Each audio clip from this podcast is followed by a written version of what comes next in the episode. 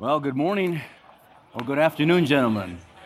Why don't we um, find our seats for a few moments? We're going to get our session started here. We have only a limited amount of time to cover um, the topic that we've been assigned to cover. But it's so good to see uh, so many of our brothers here who love the Lord. Uh, let me just take a little brief survey of, uh, of those of us that are here. How many of us here are, are pastored and preach every Sunday? Would you raise your hand? All right. How many of us are laymen, but we teach every Sunday? All right. Praise God. Who doesn't care? well, we're glad you're here. We're glad you're here. Want to have you open your Bibles to Ephesians, Ephesians chapter 6, a couple of texts this morning, or this afternoon, should I say. Ephesians chapter 6, and then we're going to go to Colossians chapter 4 when the Apostle Paul asked for prayer, he asked for prayer from the Ephesians. He reminded the, uh, the people there in verse, verse 20. He says, Pray on my behalf, verse 19, pray on my behalf that utterance may be given to me in the opening of my mouth to make known with boldness the mystery of the gospel, for which I am an ambassador in chains, that in proclaiming it I may speak boldly as I ought to speak. Paul was concerned about his preaching, that it, had, it would have boldness, it'd be exact what he had to say. Philippians chapter 4, Philippians chapter 4, he reminded the believers there to also be involved in prayer. And in chapter 4, verse 3, praying at the same time, the same time for us as well, that God will open for us a door for the word so that we may speak forth the mystery of Christ, for which I have also been imprisoned, that I may make it clear in the way that I ought to speak. Preaching is important and teaching is important that we preach with great clarity. I've been preaching now for uh, almost 40, uh, 46 years in the same church, so it's been a wonderful journey for me to be preaching God's Word. So it's a delight to be with you this, this afternoon and just to share a few thoughts concerning our preaching and how we can be more effective for the gospel. You heard the story of that, that country preacher that was rummaging through his house and he uh, found this box and underneath the bed and he pulled it out and there he opened the box and there was there were two eggs and then and then $83 next to them and he said, uh, he went to his wife and he said, Honey, I found this box underneath our bed. Uh, what gives? Oh, she said, Baby, uh, you know, I, I hear you preach, and every time you preach, when you preach a bad sermon, I put an egg in the box. So he thought to himself, well, you know, that's uh, only two eggs, not too bad. Well, what about the what about the money? Oh, when you have a dozen, I sell them for a dollar.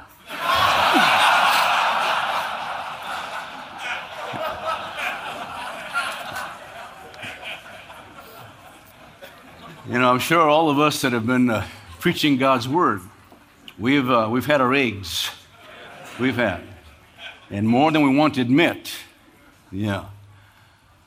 Uh, many, uh, many years ago, on, on speaking on, uh, uh, on preaching and teaching on preaching, there's a book by Lloyd Perry called Biblical Preaching.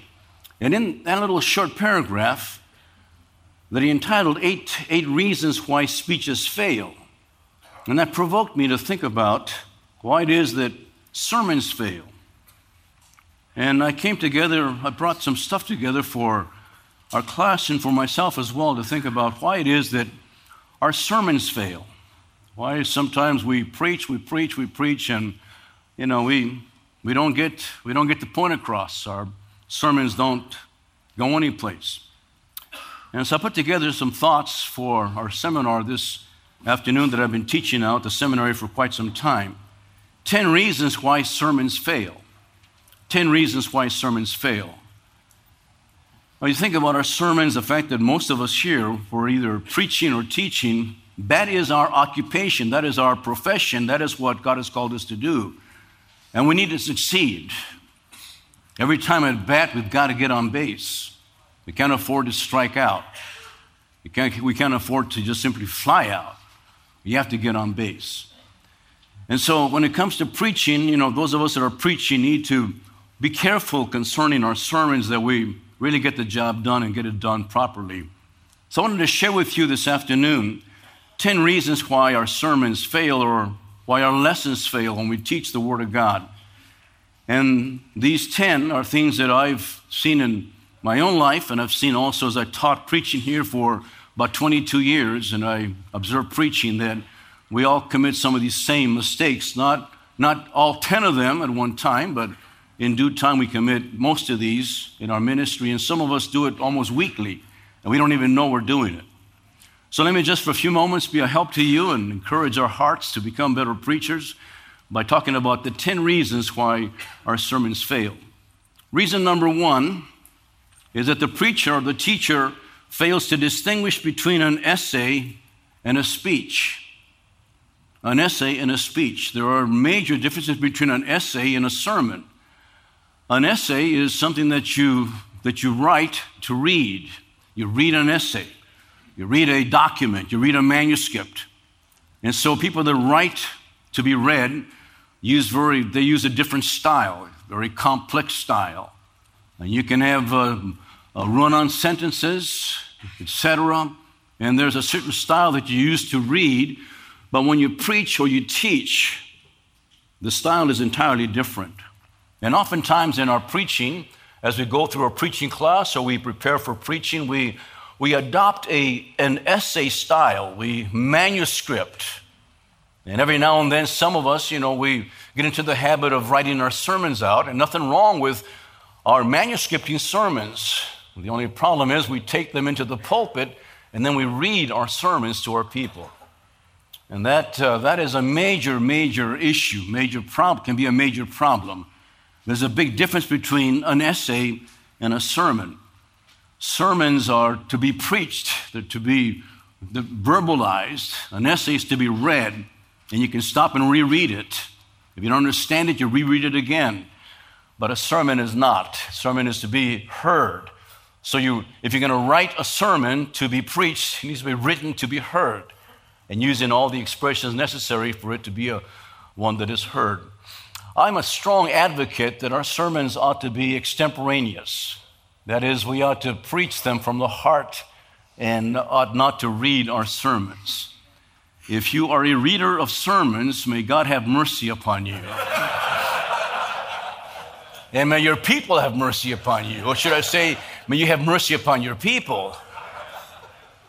You know, Dr. John Broadus, who wrote on the uh, delivery of sermons, said that extemporaneous preaching is the best of preaching. We ought to all of us learn to preach extemporaneously. As fearful that that can be as you preach or teach, we had to learn to preach extemporaneously. there are very few of us that are good readers. There are very few of us that can actually read a manuscript in such a way that it's almost like we're not reading it, that we're preaching extemporaneously. There are a few, few of you, should I say, out there that are able to do that. I can't uh, do that. There are times when you have to read a manuscript. You have to read your, your document. You have to read your manuscript. It happens in, in very, very, you know, very, very few instances, probably at a graduation exercise when you're the graduation speaker, everything's so exact. Or maybe you have to give the State of the Union address, you know, and then you have to do that. Or, or you know, yeah, or you're, uh, or you're uh, at a funeral where the time is restricted and you have to fit particular time. But aside from that, there are very few instances where you have to like, read your manuscript. You know, people need to hear from you, from your heart. They need to hear from you. And so I would encourage us to be thinking about if you are a reader of your manuscript, reader of your sermon, I would encourage you to learn the distinction between an essay and a sermon. And be sure that you keep those distinctions. And if you are going to read, make sure you're reading a sermon and not a manuscript. And may God encourage us to preach extemporaneously. Number two, mistake number two that we commit is that sometimes as a preacher we elaborate the obvious. As a preacher or teacher, we sometimes have the tendency to elaborate the obvious. That is, what people can read and what people can see, what's on the surface. And if we're not careful, we can become so occupied with the events of life that we don't, we don't really go beyond, beyond what the text says on the, on the surface. And when you elaborate the obvious, it results in boredom. It results in boredom, it results in people losing interest. We adopt a certain sameness, a certain sameness. Um, my greatest danger in my church every Sunday is sameness. I've been preaching at the same church now for 46 years. You know, th- three sermons a week, Sunday morning, Sunday night, and Wednesday night. Did that for almost 35 years. Now I've been preaching twice a week, Sunday morning and then Sunday night. Greatest danger is sameness. After 46 years, I mean, how many more jokes do you have left? you know, how many, more Mother's Day sermons can you find? You know, how many Father's Day sermons, you know, Easter sermons, you know, you've, you're exhausting everything. You're looking at the empty tomb, you know, the empty, empty, empty handkerchief. You know what I'm saying? You're going, you're looking everywhere. And so sometimes you know, be careful that we don't elaborate the obvious. And so we, we're looking to get into the meat of the text, to go, to go beyond the obvious, go beyond the obvious, get into the meat of the text. And it calls for, it calls for diligence. It goes for all for us to do our homework, our homework, to do to do the spade work necessary to understand the text and expose the text, to bring out from the text a sense of history, a sense of context, a sense of doctrine, you know, things that are in the text, so that people begin to pay attention. Because now we're exposing things that they, it's in the text, but they've never seen it. When you bring it out, then it comes out. If you find something in the text that no one has, has ever seen, you're a liar. You know what I'm saying? It's not, it's not even there. You know what I'm saying? You're not. So be careful that we don't, we don't elaborate the obvious. Number three, mistake number three that we can make when it comes to preaching is that we can assault the dignity of the audience. As preachers, we can come to the what they call the sacred desk, the pulpit, and something can happen. As we get into the pulpit, we, we may change. We may metamorphose into something entirely different. And we may sometimes assault the dignity of the audience, and man, that turns them off. It turns them off. They just stop, they just tune out. They can sit there, but they're, they're done. They're, they're, we don't want anybody assaulting my dignity. I don't want anybody assaulting my person. And we preachers need to be careful with that. And so we, we don't want to preach down to people. We don't ever want to give the impression that we're better than they are. Because, you know, when it's all said and done, we're simply servants of Christ. Agreed? We're servants of Christ. We're the doulos. We're the doulos of Christ. That's what we are when it's all said and done. We want to be careful that we don't adopt a holier than thou attitude. That somehow we're the men, we're the men of God. You know, we are like we, we have the Shekinah over us. And we have this glow over us, and it's really just the light shining on your head. That's what it comes down to. There ain't no glow there. And we get the impression that somehow we, we never sin, we never sin, and we, we know who we are, you know. So as we preach, we want to alternate the pronouns. We may use the you, but many times the we. We, we're we. And as I'm preaching away, sometimes I'll, I'm preaching on sin or on something that our folks need to know, and I, I utter beneath my breath or to myself, Montoya, this is for you. I'm talking to you now. Because the sermon needs to be for us as well. So be careful that we don't, we don't give the impression that somehow we're just above, holier than people are. We sometimes insult the intelligence of people by the way we we, uh, we, we phrase our wordings, by the way we put our thoughts together, we may sometimes work hard to have them understand what we're trying to say. To get the impression that sometimes, like we're smarter, we have a, you know, we've gone to seminary. We have my, I have my BA and I have my THM and my PhD and McDLT and everything else that goes with that, you know. And, you know, and you know, when you've preached a while and you've been around the block a few times, You know, like the Apostle Paul said, who is sufficient for these things? True? No one. No, it takes everything you have and then some. Everything you have and then some to minister to God's people. None of us is intelligent enough. Every now and then, God has His bright lights out there. You know, the occasional genius out there, you know, Charles Spurgeon, you know, Jonathan Edwards, John MacArthur, people like that. Then there's you.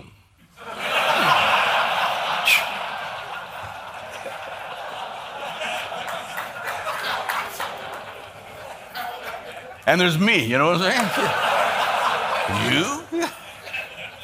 So you got to be careful that we're not, you know, we're not assaulting. You know, we never, you never want to use the pulpit as a bully pulpit. You know, don't take the pulpit and, and use it a bully pulpit to beat up on people. Great temptation, especially when you have schisms, you have opposition. Very easy for us to take the pulpit and use it as a bully pulpit to, to attack people re- restrain yourself. May God uh, help us always to maintain an attitude of love and affection and, and never want to Im- insult or embarrass folks from, from the audience. Sooner or later, folks are going to find out who you really are. It, it takes a while, but they found out who, that you're not, you're not as smart as you think you are. You're not as holy as you think you are. You know, you're not as great as you think you are. And it's good to know that. Because when it's all said and done, as somebody described, he described preaching this way preaching is simply one beggar telling another beggar where to find bread. Isn't that true? When it's all said and done, it's simply one beggar telling another beggar where to find bread. So let's be careful that we don't turn off the audience. We want them to listen to us. Mistake number four, mistake number four, is that the preacher has no definite thing that he seeks to accomplish. Then, when we prepare our sermons, put our manuscripts, or put our sermons together, lessons together, they are an exercise in futility because they're going nowhere. They go nowhere. There's no definite thing that we plan to accomplish. Now, let me say something. I don't want people to be offended. I want you to catch it in the context. We, we emphasize strongly the, the, the art of preaching expositionally, taking books of the Bible and just going through them and preaching the books of the Bible we call that exposition. If we, make, if, if we don't understand that properly, we may think that exposition is an end in itself. That as long as we're going through books, we're being faithful to the text and we're being faithful to the calling. And that's a big mistake. Exposition is a means to an end. It's a means to an end. So I'm asking you, so what are you preaching on Sunday? Well, I'm going through John chapter 6. No, I'm asking you, what are you preaching on Sunday? Well, I'm going through John chapter 6. Well, that's not a sermon. That's not a sermon. What is the point of your sermon? What do you plan to accomplish from that? You see, every book in the Bible, from Genesis to Revelation, has a purpose to it. When the author sat down to write the book, there's a theme to every single book of the Bible. And our job in exposition is to take the theme and preach the theme. The whole motive of preaching is, more, is, is moral action. The whole moral, the whole purpose of the scriptures was to present every man complete in Christ, that every man be thoroughly prepared for every good work. 2 Timothy chapter 3, verse 17. See, the purpose of exposition always has an aim to it, has a purpose to it. And if we're not careful, we'll, we'll be preaching what I call sausage sermons. You know, you ever heard of a sausage sermon? You know, it's like the old, in the old, old days when you wanted to buy sausage, you just, they cut you a piece and they gave it to you. Well, give me a bigger piece, give you a bigger piece. And sometimes our sermons are like that. We just start, we, we do the old J. Vernon McGee. Well, friends, welcome again to the preaching of Ephesians chapter 6 or Ephesians chapter 2. We're going to pick it up where we left that yesterday.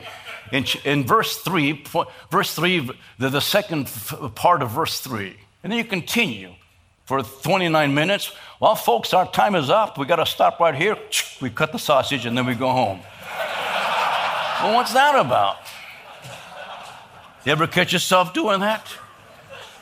You know, you open your Bibles to Ephesians 2, you open and you read the text. Now let's continue our discussion. Now look at verse 5, and you go and then you wail on for the next 30, 40 minutes. Then you look up, oh folks, our time is up, so let's stop here. We'll pick it up next week. What's that about? That's not a sermon. It's a Bible, you're going through the text, you're going through the Bible. You want a sermon. There needs to be a, a purpose. If it's the purpose of the text, then preach the purpose of the text, but get it done. And, and, and this is why sometimes our purpose go nowhere because they have no, they really have no purpose. What, what, was, your, what was your proposition last Sunday? What was your, what was your theme of the, of the sermon? What's your thesis statement of the sermon? It should be as clear as clear can be. Up in the San Gabriel's up here, some great mountains and some great trails to go hiking. And there's only one particular trail where you go up there and then you cross this bridge, or way up on top, you cross this bridge and it goes right into a, the side of a mountain. It's called the Bridge to Nowhere. It says a big sign, the Bridge to Nowhere, and it is, it goes nowhere. Somebody, there, was, there used to be a tunnel and they covered it up, and now a bridge to nowhere. Our sermons sometimes become like that sermons to nowhere. We're just taking the Bible and reading it and then explaining it. But we're preaching sermons. And, and sermons fail because they really have no purpose. There's nothing you want to really accomplish. What is it you want me to do with this sermon? There's always has to be a so that. I want the people to be moved to something specific, something that I want them to act on. And, and, and I suppose that many times the reason why our people don't change is that we don't preach for change. We don't have any purpose on preaching. Let me illustrate. When I, I will preach on giving, I used to preach on giving every year, uh, every year faithfully, um, always three or four sermons on giving. And I would start, uh, you know, because churches always need more money. That true, preacher? Yeah. Yeah, two of you are honest. and so I'd preach, uh, and I would not take an offering during the, when I when I preached on giving. I'd give the announcements and we'd do all the stuff, but I would not take an offering. It would be at the end of the service. Because I expect to give a bigger offering at the end of the sermon than before the sermon. Yeah, see, this is, so you're looking at preaching for with a purpose. And if our sermons do not have a definite thing that we want the people to accomplish, then there's no way for us to gauge whether it's effective or not effective. Matter of fact, for the, we might say we failed because we gave them no, no, no direction. If you're a school teacher, if you're a public school teacher or private school teacher, you know that every teacher teaches with a lesson plan because you're taking the class in some direction. You're not just like a substitute teacher, just saying, read your books for the next hour. No, you're taking them in some direction. Preachers doing the same thing, uh, moving you in a direction. And sermons then will fail where there's no definite thing that we have that we'd like to accomplish.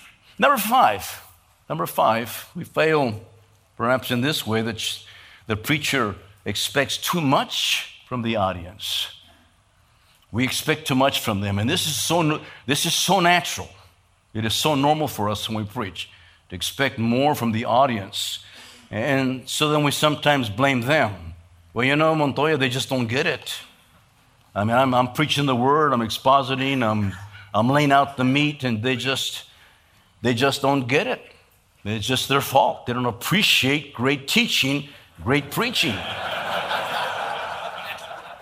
you know, and, uh, friends, uh, we sometimes expect just too much from the audience.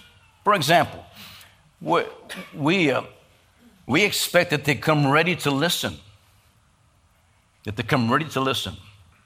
I mean, guys, to be honest, you guys are easy to speak to because you come ready to listen. You know, you bring your Bibles, your heart is ready, you're ready to listen. And I'm sure that in your churches, it's not like that. You know, they just don't come expecting, you know, to listen. There are a few, a few, you know, nice people that, you know, come with that expectation, and the rabble then just shows up, you know, and they come in. You don't know about you, but we're a Hispanic church. In our church, everybody's late all the time. no, yeah, they're just late. Anybody else in that category? Yeah, you see, late. Yeah. I tried to have a real nice Anglo worship service one time, you know. yeah, because they're different, you know. Anglo, Anglo service, they're all there on time, you know. Uh, 10 to nine—they're all, the place is packed, 10 to 9. Uh, our place doesn't fill till 9.30, you know what I'm saying? it took an offering at 9.05. $2 in the offering plate. You know, that will never do. That will never do. Listen, listen. Follow me now, follow me. You need to, because of that, we need to provide an introduction to the sermon. Don't just open the text and oh, introduce it. Why do you need to hear what I'm going to tell you? Why is it important? I need to get your attention, bring you together so that you'll be ready to hear what I have to preach to you. We, we sometimes think that they know more than they really know, that they really know their Bible. And friends, you know by now that our, our culture today is basically illiterate when it comes to the Word of God. For the most part, we're speaking to an illiterate audience. Uh, just reading about Lord Shackleton, the uh, explorer to south uh, to the Antarctic. He took with him a library, got down there, and in his library was a, was a Bible. And when, he, when, he was, when they had to abandon ship and, and walk a thousand miles to, to free themselves, save themselves, he cut two pages out of his Bible. He cut, a, he cut Psalm 23 and then Job 38, where God spoke about the creation of the ice. I mean, the man knew his Bible. Man knew his Bible. Today, we don't have that. Our people don't know their scriptures. So we can't assume, we can't even assume they bring Bibles with them to church. You ever notice that? And, uh, and pity some of you if you don't even use your Bibles when you preach. Pity some of you have an overhead and you put one verse up there. And that's it. That's all you teach is one little verse. Friend, that's, that'll never do. That's like canary tongue. That will never do. There's no meat there. Where's the beef? Show me your Bibles. See, you don't even bring Bibles to this place.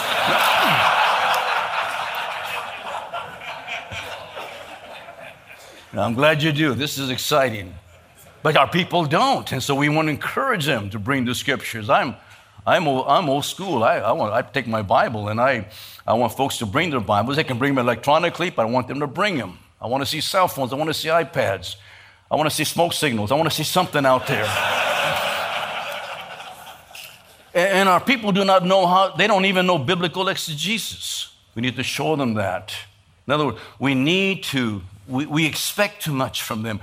We even expect for them to apply the text. We have an argument, ongoing argument. Do we apply or don't we apply? Are we supposed to apply the passage or, or shall we just let God apply it? Friend, the answer is obvious. That's why God has you there. You are to do the application. Look at Nathan and David. Who did the application? Nathan had to do the application. And the knucklehead David didn't even, didn't even get the story. Remember that? He didn't even get the story. He had to do is say, You're the man. And that's our job as well. We expect too much from our people, so understand that. We need to just understand that don't take everything for granted. Work through. Number six, number six, let me encourage us also that the preacher tries to get without giving. Well, this is, this is, this is, this is so important. We try to get without giving. We want the people to listen to us, to respond well to us, to, uh, to, to turn and repent and follow with us.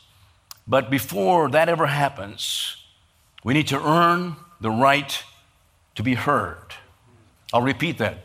We need to earn the right to be heard.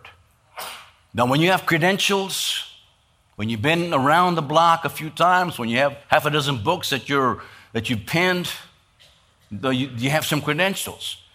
But if we don't, if this is our first church, we don't have a whole lot behind us, you know, you sign your name, Alex Montoya, and then uh, no alphabet behind that. You know what I'm saying? You need to then earn your right to be heard. And how, is, how do you earn your right to be heard? It's called ethos, high ethos. When you have high ethos, people listen to you. When it's low ethos, they don't listen to you. When you have high ethos, how do you gain high ethos? Always by practicing what you preach.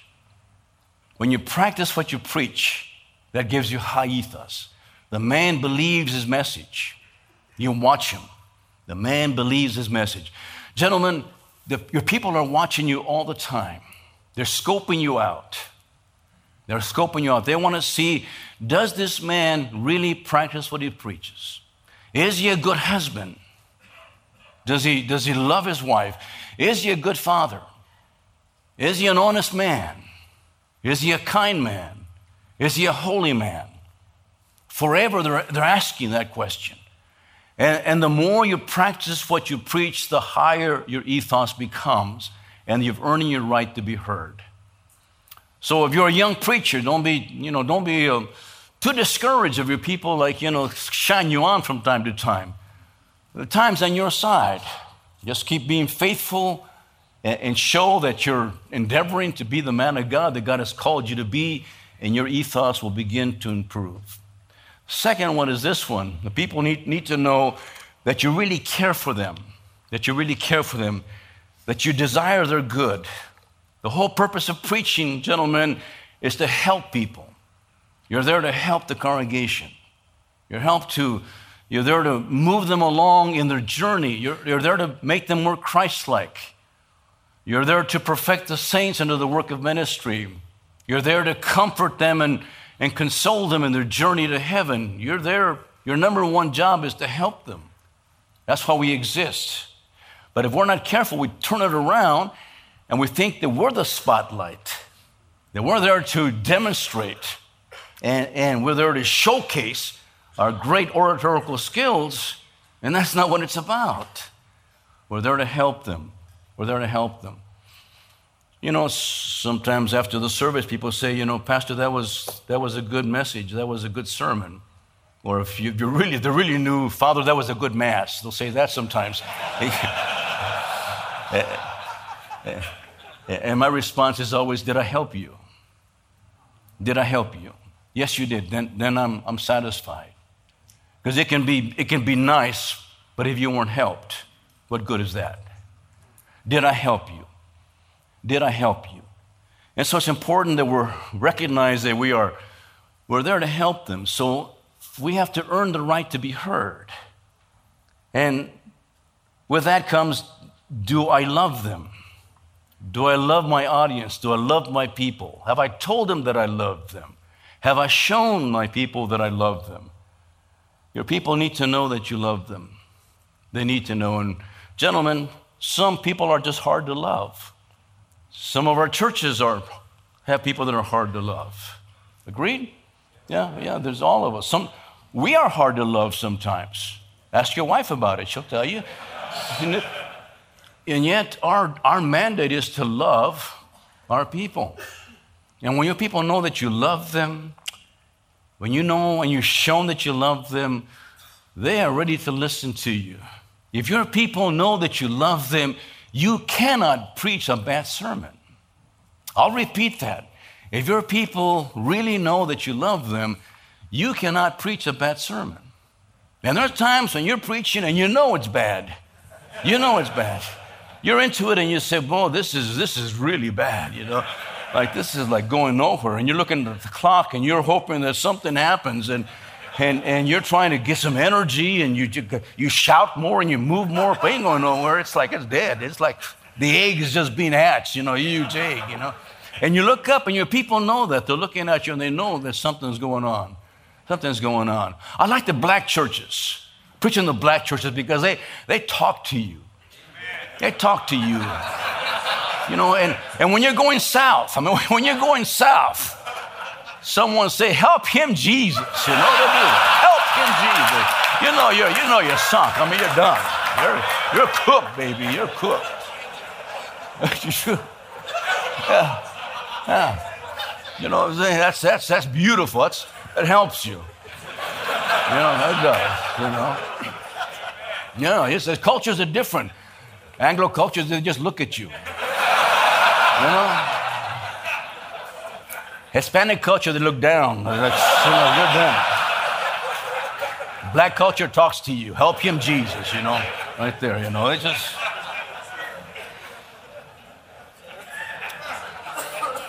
So it's, it's important for us to, to see that.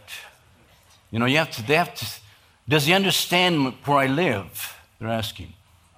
Has he been in my, does he live where I live? It's so important that we, we become incarnate, we, we, we become like our people. There's a beautiful film that my wife and I just love to see. It's called McFarland USA. It's about this, uh, this Anglo, Anglo coach that goes to a little town here in Central California, McFarland, and it's all Hispanic, and there are farm workers there. Beautiful. Just a, it's just an example of this. And he's the Anglo, he's the Anglo coach in a, in, a, in a brown little town of farm workers. And his name is White. His last name is White. They call him Blanco. Hey, Blanco, you know, no, no respect. Hey, Blanco, you know, the kids play Blanco. He tries to get this cross country team going, Blanco. And so he, he, he, he does the unthinkable. He becomes incarnate. He lives in McFarland. You know, he owns. He owns the town. He becomes part of the town. He even goes out and he does farm work with the kids in the farms. And then they change. Instead of calling him Blanco, they call him a coach. A coach. Now he's one of them. Now they listen to what he has to say to them. Same thing with us people. You have to, you have to be, your, your people have to be yours. You've got to be like them. And, and, and, and when that happens, your ethos is really high, really high, because this guy belongs to us. He's our teacher, he's our preacher. He's earned the right for us to hear him, and we will hear him because of who he is. So, your sermon may fail because there's a separation, there's a gap, there's a moat around you. You're elite, you don't belong to that crowd. You're the Messiah, but you're not an incarnate Messiah. And that'll never do. That'll never do. Number seven, number seven. Preachers may fail to recognize the people's limited power of listening. You know, we recognize the people's limited power of listening. Our folks today, folks today are not trained to listen. We're not trained to listen. We're not trained to listen, you know, for, to long, long dialogues and long discussions, complicated.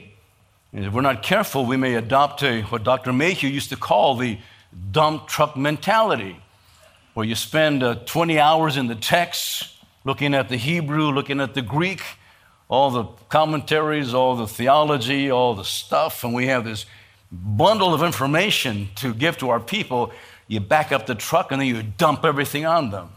And just everything, all the stuff you gave them, all in one sermon.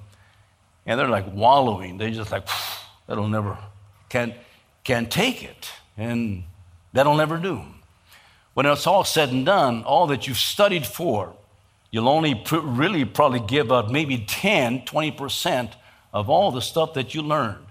20% will go out to the people, and 80% is just for later on.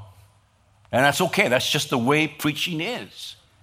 But you can't give them 100, all 100% of it because no one, no one can take that. None of us can take that kind. And so understand that our modern audiences are not trained. They're not trained to focus on long arguments or, you know, long. I mean, think about your emails that you get. You get an email that goes on for three pages. What do you do with it? What do you do with it? Talk to me now. Oh, you delete it. You don't care if it's John MacArthur emailing you. I'm like, this thing's gone. I'm, I don't worry about. See, we are not accustomed. We don't. We don't read long stuff. We we we we go to that short, and so the issue is that we need to focus on helping our audience to learn to listen to us. And we can do that. We can help our audience to learn to listen to us, to learn the art of listening. Let me just recommend some things. Number one, always have clear structure. Clear structure. Make it obvious uh, what your structure looks like. Use the obvious one, two, three, right? What, what's the structure this, mor- this afternoon? Ten. Ten. So the structure, use one, two, three, or use A, B, C. And so that helps because then it helps us them to know what the structure looks like. I mean, what direction we're going through. People love structure. A few of us don't. I mean, a few out there don't. But for the most part, we like something organized, we like it structured. Even an inductive sermon is still structured. It has movements going in one direction, but it has some structure to it. So make a clear structure. secondly, make sure that your structure simple structure. Even, even like 10 is almost stretching it because 10 is stretching, but, but this audience can be stretched because we have the cream of the crop sitting right here. These like the IQs of 160 is the average here this, this, this afternoon. But you have to have your, your, your it's got to be. Listen, folks, we're not the Puritans. You make the mistake of you reading the Puritans, oh, Edwards, oh, you know, here's John, you know, John, John Owen. And then there's, you know, and then and then we preach like them. Point number one, God's sovereignty. Observe these 18 observations of sovereignty of God. I'm out of here. People started to. That's the Puritans. The Puritans, you know, but, but they were like great preachers. But their people were also, they could listen forever. you got it? And then clear structure, simple structure, and repetition. Repetition. Teaching is taught, repeating things. Think how often God repeats his themes. Amazing, isn't it? Repeats them over and over, sometimes verbatim. The exact thing again. Repetition is the way for us. Your preaching isn't linear, your preaching is always circular, always repeating, always repeating. The key to learning is always repetition because repetition is the way you drive a nail in. You hit it, hit it, hit it, hit it. And so learn to repeat. They, they don't have a chance to reread, they have to rehear, rehear. And so clear repetition and then clear transitions. When you move from one point to the next point, when you move from this to that, tell them you're moving. Tell them they're, you're changing rooms, changing locations, you're changing buses, you're changing planes. But tell them you're changing.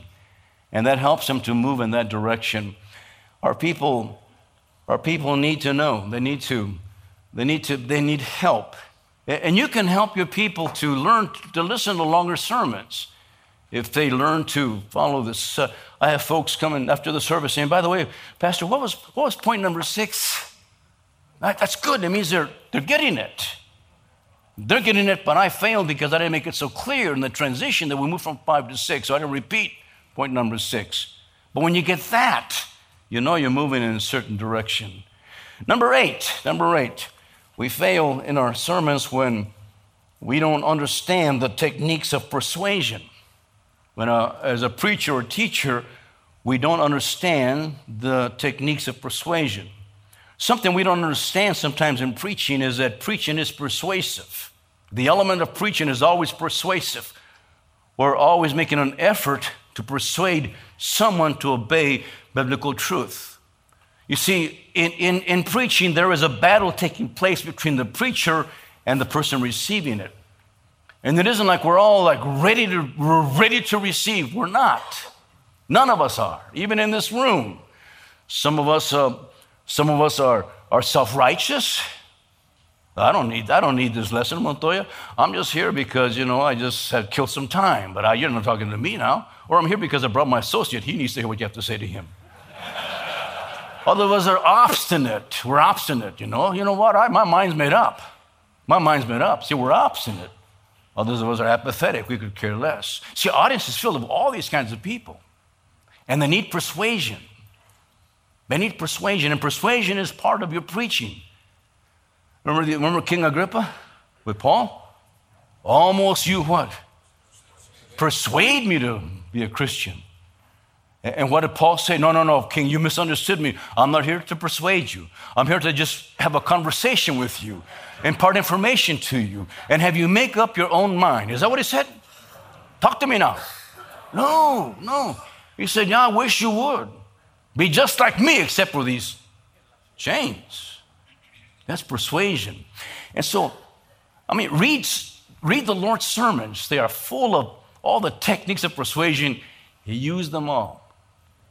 Christ used them all in all of his discourses, was always reasoning, persuading the audience. And so I ask you, look at your most recent sermon. Did you think persuasion? Did you think persuasion? Did you modify the structure to be more persuasive? Did you analyze, analyze the uh, technique you used to deliver the message?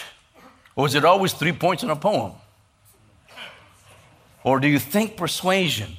See, sometimes we fail because we don't think persuasion. You're like a, a lawyer before a jury, and you need to win.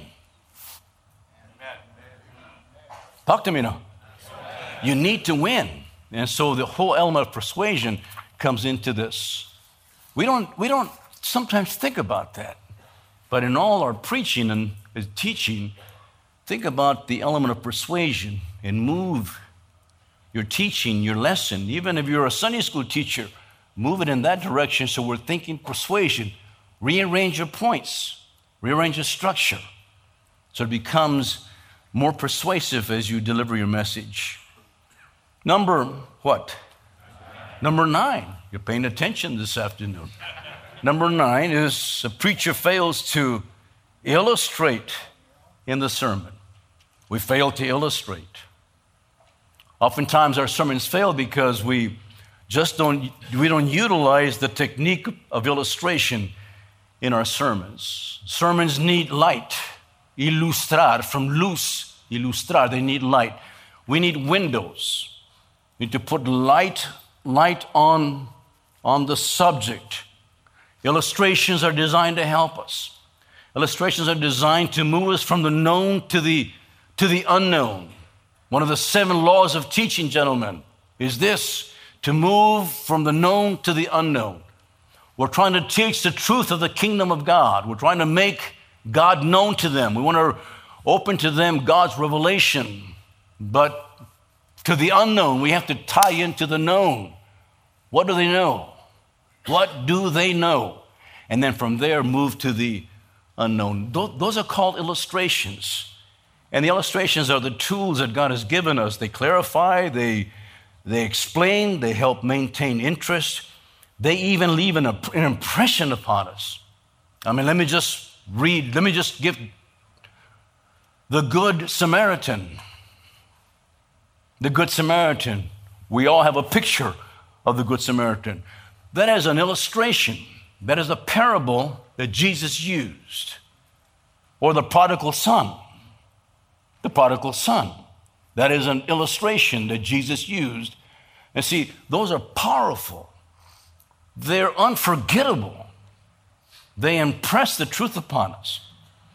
And when we think about, about our preaching, we need to utilize illustrations, learn to utilize them.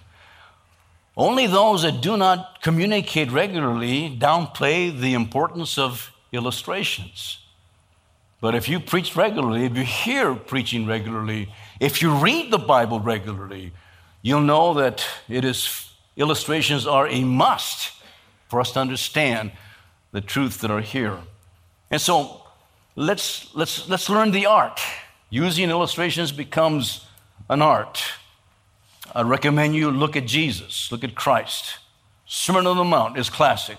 Go through and underline all the illustrations, both one word and longer ones that he uses, and you'll be impressed. As Mark says, he never spoke without a parable to them. He always used pictures.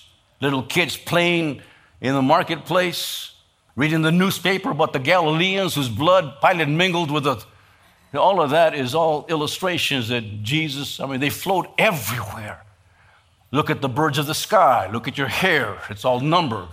And you look at the lilies of the field. I mean, every, every place he turned. Remember Lot's wife. That's all he said. And with that, you, call, you saw the picture. All, all of that is the proper use of illustrations. Gentlemen, they are, they are so key, so important for us. And uh, sometimes you get the, you hear people talk about, you don't need to illustrate. Just put the beef out there, put the meat out there, and, and they'll eat it. No. I want my beef seasoned. Am I the only one? I want, I want barbecue sauce in it. And I want chile verde sometimes mixed in with it. You know what I'm saying? I don't want just a raw piece of meat. I, I want, and so we season it so that it becomes appetizing for our people. Now, some of us are meat lovers. We'll, we'll eat the cow alive if we have to. but some of us are not. And our folks, they need, they need. My wife and I, we, we visit churches every now and during vacation, just go visit churches and sometimes go incognito, you know, no tie, just to turn the back and just watch, you know. Went to listen to this guy, this, this church, and we went, I went to, and sat there, and oh, behold, there was a master's grad teaching that day, preaching that day.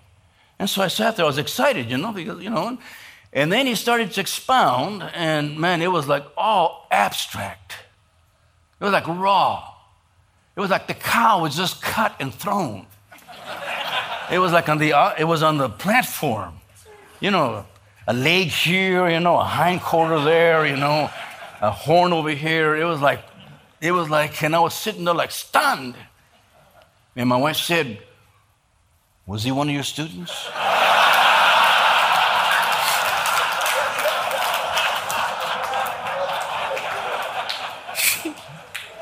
yeah. Yes sometimes we think we're above that. You know, and, and illustrations need to be part of it. You notice how often I use humor in my preach. This is normal. This is for me, it's normal to preach. Humor is part of life. Humor disarms. Humor disarms. When you're, when, you're, when you're fighting somebody, their hands are like this. And when you use humor, they, yeah, they put them down. Then you hit them with the God.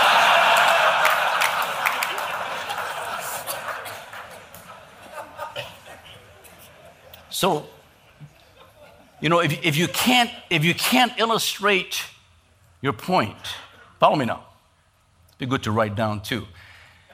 If you can't illustrate your point, it's because you don't understand it. Hmm? So now we get now we get deep. Well, here the uh, anarthrous use of the article is, be, you know, so we get into that. Yeah, clue what you're talking about because you can't illustrate it. So, Daddy, what do you mean by that? Anarthrous. Well, you know, anarthrous. Anarthrous. Say it, anarthrous. That's what it means, anarthrous. Now get out of here. You can't explain it, what? So you didn't get it. If you can't, if you can't illustrate it, you don't understand it. So always illustrate, always light, always light. So learn to Learn to use illustrations. Life is full of them. Your life is full of illustrations. The Bible is full of illustrations. All around you, there's illustrations. You know, buy books on illustrations. I have, I have 30 books of illustrations because I got to find something somewhere. And sometimes those books help me. And in, in illustrations, friends, there are no rules. Preaching is such a powerful thing. I have to win. There are no rules. When it comes to illustrations, beg, borrow, steal. Yeah. You're hearing John or somebody uses a great illustration. Wow, take it. take it and use it on Sunday. And all you have to say is, somebody said. That's all I say. Somebody said. And there you go. Wax on it, you know. Lay it out there. Preach away. And then number 10. Number 10. Oftentimes our sermons fail because we don't preach with earnestness. Earnestness. Even our friend Mr. Spurgeon says that in his day, that was a long time ago, even in his day, guys would come and go into the pulpit. It says they became cadavers. Cadavers in the pulpit. They just stand there, and this is the coffin, and this is the cadaver. And there they stand, monotone, looking out. But worse, reading the manuscript. And so, the, and so yesterday, I asked my wife, Wife, do you love me? And she said to me, No, I don't love you. And so I said to her, What is that? And you're sitting there and you're dead, no motion, no, no change, nothing. Friend, a dead pulpit produces a dead people. You don't want dead people. If you don't want dead people, then become alive. Now, different cultures have different levels of intensity. Anglo culture, it's not, it's not a sin to move. Okay? It's not a sin to move. Know, Oriental culture, there's a sense where you can move as well. Hmm? Okay? Hispanics, no question there, you know. Uh, uh, uh, listen, you need, to, you need to preach with earnestness. It's a solemn event. It's a solemn event. You know, we, you need to hear what I have to say to you. It's a heart event. You got to fuel my heart. The emotions have got to bleed through my sermon. It's a physical event. I need to be involved in using my, my entire body. The purpose for the pulpit, gentlemen, is to lay your Bibles down and put your notes down and then free your body to be involved in preaching the Word of God. They need to see that. It is a focused event. You need to preach, and I can't have no distractions. You need to hear. You know, in the ill fated Apollo 13 mission to the moon, they had to abort the mission. And they had to bring those, those men back. And they're working different ways to bring these men back. And Houston said, Failure is not an option. Failure is not an option. And, gentlemen, in our sermons on Sunday, in our lessons on Sunday, failure is not an option. Agreed? Let's pray. Lord, thank you so much for the privilege of sharing your word. Thank you for choosing us. You know, we are simply frail, frail bodies inhabited by a frail spirit, and we need your help. This is your word you called us to preach. We need all the help we can possibly get. I thank you for these men. I thank you for them being here, for their calling to the Word of God, their calling to ministry, their faithfulness as pastors, elders, members of churches. May, Lord, may you make us now even better preachers. That we be focused and committed to every sermon you allow us to preach, every lesson we can preach, to do it in such a way it brings you honor and glory and brings the people so much good. Thank you for blessing us this hour. We ask it all in Jesus' name. Amen.